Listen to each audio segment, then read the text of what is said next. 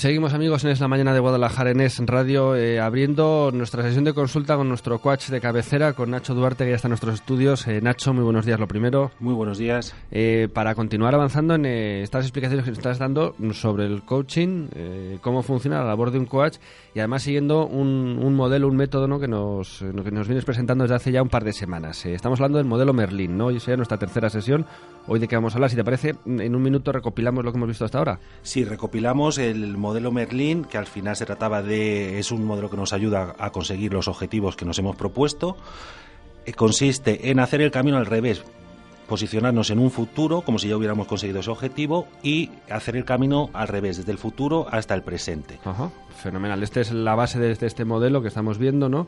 Y que se aplica, o podemos aplicar, a muchos órdenes de la vida, ¿no? En este caso nos centramos en los órdenes, vamos a decir, grematísticos, ¿no? O sea, de laborales, empresariales, asuntos así estamos viendo, incluso formativos. Exactamente. Muy bien. Pues hoy sería esa tercera sesión. ¿Por dónde empezaría? Empezaríamos, como vimos la semana pasada, que al final hay que moverse. Eso es proactividad. Al final hay que hacer cosas, hay que hacer que las cosas sucedan a nuestro alrededor. Hablábamos también de superar creencias limitantes, hablábamos también de cómo fijar un objetivo, de las características que debe reunir. Todo esto lo pueden consultar en la página web de Simbiosis 21. Y hoy seguimos con el movimiento, cómo movernos, ¿no? Que al final es de lo que se trata, de no estar parados, sino de hacer que las cosas nos sucedan y sucedan a nuestro alrededor y mejoren. Así que hoy vamos a presentar un modelo muy conocido, seguro que algunos de los oyentes lo han oído hablar de ello, que son los círculos de influencia y preocupación. Círculos de influencia y preocupación. Y preocupación, ¿qué exactamente significan o qué son esos círculos? Esos círculos. Nos vamos a imaginar dos círculos concéntricos, uno dentro de otro. El de dentro sería el círculo de influencia y el externo más grande sería el círculo de preocupación. Ajá. Entonces, a nosotros, a lo largo de nuestra vida, nos están sucediendo cosas, hay circunstancias que nos influyen a nosotros mismos. Sí, uh-huh. Hay algunas que nosotros las podemos manejar y otras que no las podemos manejar. Por ejemplo, no podemos manejar las decisiones del Fondo Monetario Internacional, no podemos manejar la política actual del señor Rajoy ni la política pasada del señor Zapatero, pero sí podemos hacer cosas en nuestro entorno, en nuestra familia, en nuestro negocio, que tenemos un retorno sobre ellas, ¿no? Sí, que pueden cambiar alguna de las cosas que no funcionan bien o que pueden mejorar la situación que atravesamos, ¿no? Exactamente. Y también lo que sí tenemos potestad en ese círculo de preocupación, en esas cosas que nos influyen y no podemos actuar sobre ellas, sí que, como veíamos la semana pasada, tenemos la capacidad de elegir la respuesta ante ese estímulo. Ajá. Podemos pasarnos todo el día quejándonos de la crisis y amargarnos a nosotros mismos y a los que nos rodean, o bien... pasar de ello, Pablo, simplemente. Sí, ¿no? Sí. No podemos hacer nada, vamos a tratar de llevarlo lo mejor posible, de asumirlo, ¿no? Un ejemplo muy, muy sencillo, y yo creo que todos los guadalajareños sufrimos cuando vamos a Madrid en la 2 y nos encontramos los atascos de la mañana. Sí. El atasco está ahí, no podemos hacer nada sobre él. Sí que podemos elegir si nos ponemos a pegar pitidos y estamos ya todo el día torcidos, o nos ponemos tranquilamente a oír música, o si llevamos un mano libre, llamamos a nuestra madre a ver cómo se encuentra, ¿no? Sí, sí. Esa decisión sí es nuestra, no podemos influir sobre el atasco, pero sí cómo nos influye ese atasco, ¿no? Sí, o sea, que un poquito en la línea que no son tanto las cosas externas, sino cómo nos tomamos nosotros esas cosas, lo que determina, ¿no? Si tenemos una actitud positiva, por decirlo de alguna forma, o no, o al contrario, lo que dices, vamos extendiendo, pues, vamos a decir, quejas a nuestro alrededor. Eso es, vamos sembrando quejas y vamos sembrando también un poco de discordia, ¿no? Porque tener al lado una persona que continuamente se está quejando no le gusta prácticamente a nadie, ni a él mismo le gusta, porque al final, como hablábamos la semana pasada, esas conversaciones interiores no son nada positivas ni aportan nada, ¿no? Deduzco entonces que preocuparnos por ese círculo en el que no podemos influir es una tontería. Es una tontería. Ahora sí, sí que puede ser reflejo de algún miedo que tengamos, porque si asumimos que lo que nos sucede depende de nosotros, hay ciertas cosas que nosotros podemos hacer, implica que somos responsables de lo que sucede a nuestro alrededor. Y eso conlleva trabajo, sí. Conlleva hacer cosas, conlleva esfuerzos, conlleva innovar. Y hay muchas veces que es más cómodo estar echando balones fuera que centrándose en actuar, ¿no? Sí.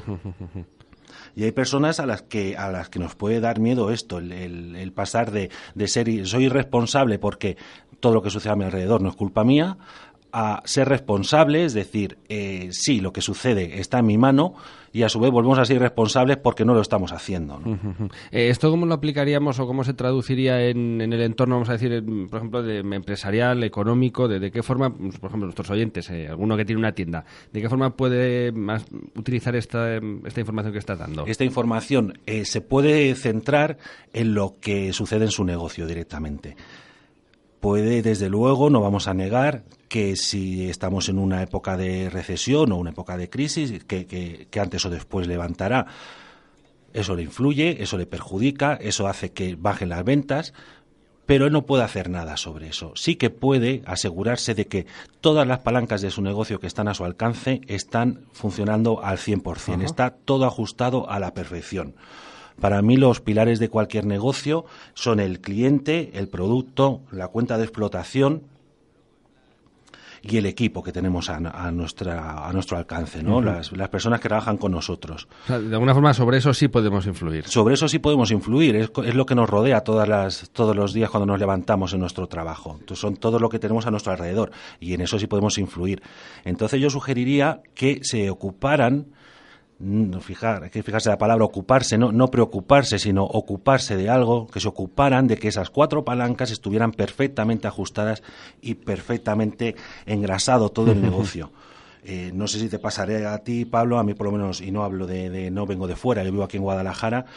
Yo entro en negocios y muchas veces no me dan ni los buenos días cuando entro. Y hay veces que en el colmo de los colmos doy los buenos días y me contestan. Entonces, y luego decimos, es que no entran clientes, pero si en cierto modo los estás echando, si es que ni les recibes con una sonrisa, si es que ni les das los buenos días, ¿por qué no te preocupas de eso en vez de estar quejándote de lo que pasa afuera, ¿no? Vamos a garantizar que eso sea correcto. Sí, de alguna forma esta sería pues uno de esos consejos, una de esas, vamos a decir, cambios que están en la mano de estos empresarios, por ejemplo, ¿no? Que el equipo funcione bien y sea amable con los clientes, ¿no? Que es fundamental. Claro, lo que es importante es que los equipos, como todos, y las personas que trabajan con nosotros no nacen sabiendo. Sí. Entonces hay que darle unas herramientas para que ellos puedan manejarlas, para que se puedan desenvolver. Si llega hay clientes que son muy fáciles de llevar, hay clientes que son mucho más difíciles, que hay que saber manejarlos, que hay que saber llevarlo a nuestro terreno, hay que saber vender. No se trata de despachar ni de estar vendiendo lo que nosotros queremos, sino de practicar una escucha activa, de escuchar a los clientes, de detectar sus necesidades. Uh-huh. Y esto no es fácil, esto requiere un entrenamiento. ¿Y esto se puede enseñar? ¿Y se puede aprender? Esto se puede aprender, de hecho es lo que nos dedicamos nosotros, a dar esa formación, a dar esas herramientas a nuestros equipos, a nuestros gerentes, para que puedan realizar todas estas tareas con soltura. Hay veces que el problema es pequeño y simplemente con unos pequeños cursos de formación se dan las herramientas y pueden ya salir al mundo y hacerlo correctamente. Y otras veces que necesitan algún seguimiento, ¿no? Que ahí entraríamos ya en que hay que superar algunas trabas, algunos problemas que puedan tener. Entonces, las formaciones se pueden complementar con sesiones de coaching en el que se ayuda a esas personas a conseguir los objetivos, ¿no? Al final que se han propuesto. Hay una cosa que, bueno, en principio todo el mundo piensa o parece un rumor muy extendido que esto del coaching es para, digamos, para altos directivos, ¿no? Para los que mandan. ¿Eso es así? Eso, por desgracia, antes era así, porque antes las sesiones de coaching tenían unos precios realmente escandalosos. Yo he visto llegar a cobrar una hora de coaching a 1.000 euros. Obviamente esto, el comerciante que nos está oyendo con su pequeña zapatería o su pequeño restaurante se llevaría las manos a la cabeza y directamente lo descartaría. Pero hoy en día el coaching se ha popularizado y hay sesiones de coaching a precios más que asequibles y no está limitado a los altos directivos o o como se llamaba en nuestra época, a los yuppies, ¿no? Sí, es verdad. Nos imaginamos al típico con el traje y la corbata, no. Hoy ya se puede dar a más de casa, a adolescentes, a cualquier tipo de persona. Uh-huh. Es un poco a lo que os dediquéis también en Simbiosis 21, ¿no? Antes no es una cuñita, si alguien nos escucha y dice, oye, pues me gustaría conocer un poquito más sobre qué puedo ofrecer Simbiosis 21 para mi negocio. Pues ofrecemos lo que hemos comentado antes, tanto esos talleres puntuales para dar una formación y dar las herramientas a nuestros equipos para lograr una buena atención al cliente o conseguir una buena gestión del producto, una buena dirección de equipos por parte de nuestros gerentes. Y también si encontramos problemas, aquí lo que aseguramos es que lo van a aprender y lo van a saber aplicar, porque si hay problemas habría sesiones de coaching en que le ayudaríamos a conseguirlo, ¿no? Y seguro que muchos están pensando, si estoy yo ahora en mi negocio, como para estar gastando dinero, ¿no? Eso es. No hay que olvidar que tenemos una figura, que es la Fundación Tripartita, que subvenciona la formación. Y entonces no se trataría de que los empresarios estuvieran gastando dinero, sino simplemente que dejaran de tirarlo. Uh-huh.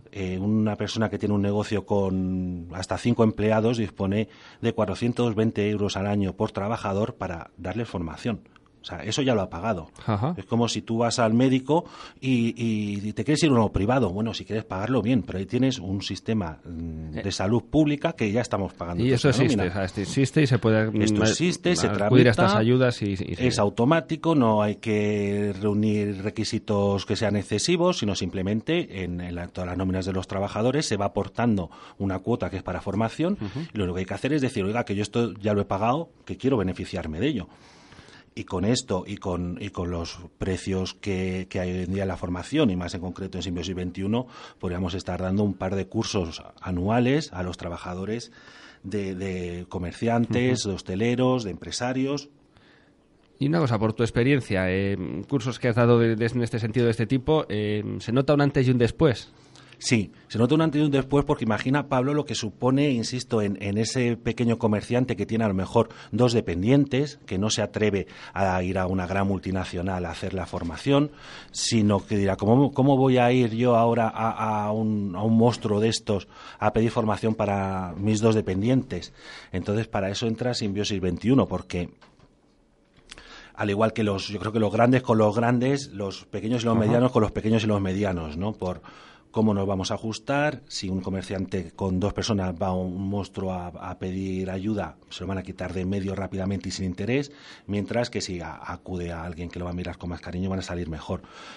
Imagina también para esas 2 personas lo que supone que su jefe les mande un curso de formación. Sí. Uh-huh. El sentido de pertenencia que va a generar en ese equipo, en esas personas. Es decir, fíjate, mi jefe lo que se preocupa por el negocio y por mí, que me va a mandar a un curso de formación, ¿no? Uh-huh. O sea, que resultados positivos, ¿no? Se obtienen beneficios principalmente. Beneficios, sobre todo, primero, por las herramientas, algo tangible, por decirlo de alguna forma, algo que se le va a enseñar, y luego efectos psicológicos en que se preocupan por ellos, ¿no? Uh-huh. Pues quizás sería para terminar, Nacho, si te parece, ¿dónde deben dirigirse nuestros oyentes o nosotros mismos si queremos conocer esa formación que ofreces y también ya ponernos en contacto contigo? Toda la información y todas las formas de contactar está en la página web, en www.simbiosis21.com, 21 con números romanos, como siempre.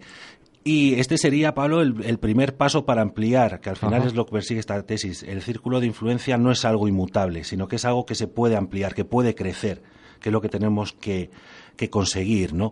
Con oír esta charla y con hacer algo ya estamos ampliando ese círculo de influencia, ¿no? Al final es de lo que se trata, de cuanto más grande sea, más cosas podremos hacer por nosotros mismos y en este caso pues, por nuestro negocio. Y en este caso también pues mejorar esa cuenta de resultados, que es al final el objetivo, ¿no?, de todo empresario, que la situación sea cuanto más y mejor, pues mejor, valga la redundancia.